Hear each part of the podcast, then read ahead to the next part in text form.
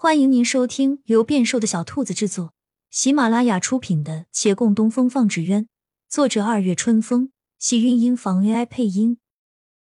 欢迎订阅，期待你的点评。第二百六十八集，我遇到一个小乞丐，他就是安郡王的暗卫，从火海中逃跑的幸存者，耳后有红色火云烙印，这是他们的标记。可是，有着烙印的，并非全都被他投入火海，他还留了后手。小乞丐在京师周围转了一圈，叫他碰见不少同行。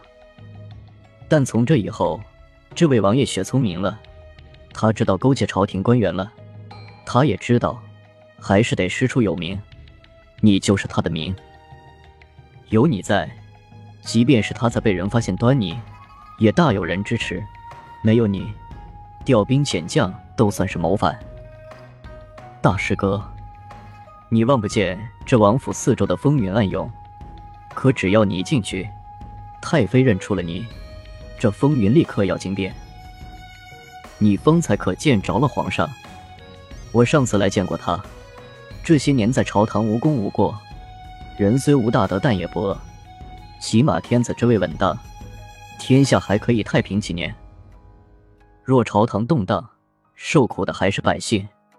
你想一想，二十余年前，皇位未定，使得乱臣当道，那时候有多少人流离失所？若非那时祸乱，我们也不会成为孤儿啊。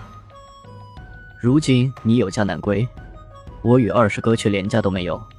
同样境遇的还有小峰，还有徐远来，我们这诸多幼时便无家的人能够相遇，不是有缘。只是那时实在是孤苦无依的孩子太多了，你可希望这样的境遇再来一次？我上回在皇帝面前冒犯，他饶了我一命。大师哥，这一次我当还一个恩情，劝不了你什么，也希望你三思。月兰沉默须臾，回头望那巍峨高墙，他本不必三思，这些早就思量过数番了，只是。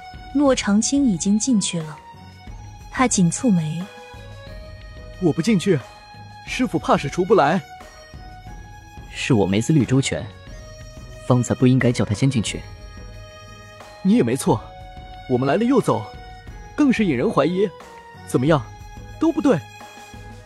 有皇上和太妃在，想来他不会轻举妄动。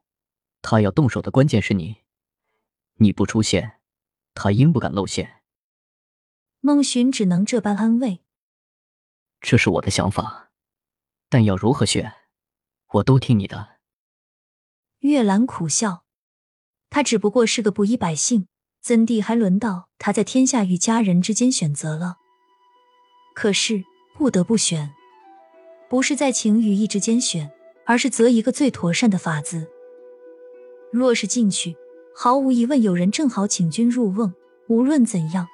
那人一定有办法叫他母子相认。若不进去，师傅只身一人在内，但他是奉命来进献纸鸢的。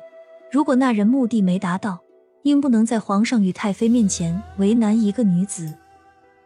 何况皇上已当众说过，只要这纸鸢成功，就原谅穆家之罪。这便是给了他保障，纸鸢没问题，师傅就不会有危险。这样看来。他不进去是最安全的办法。他有一瞬间想，往后怕是没机会与母亲相见了吧？刚才在大门前没看到，注定这一生也不会再见到了。他已经将要决定了，又想起一事来。师傅怕高，他得多大勇气才能凌风而起？就算飞起了，万一他失误，那后果不堪设想。他又犹疑不定。孟寻道：“只能看师傅了，他自己的命，木派是否能证明？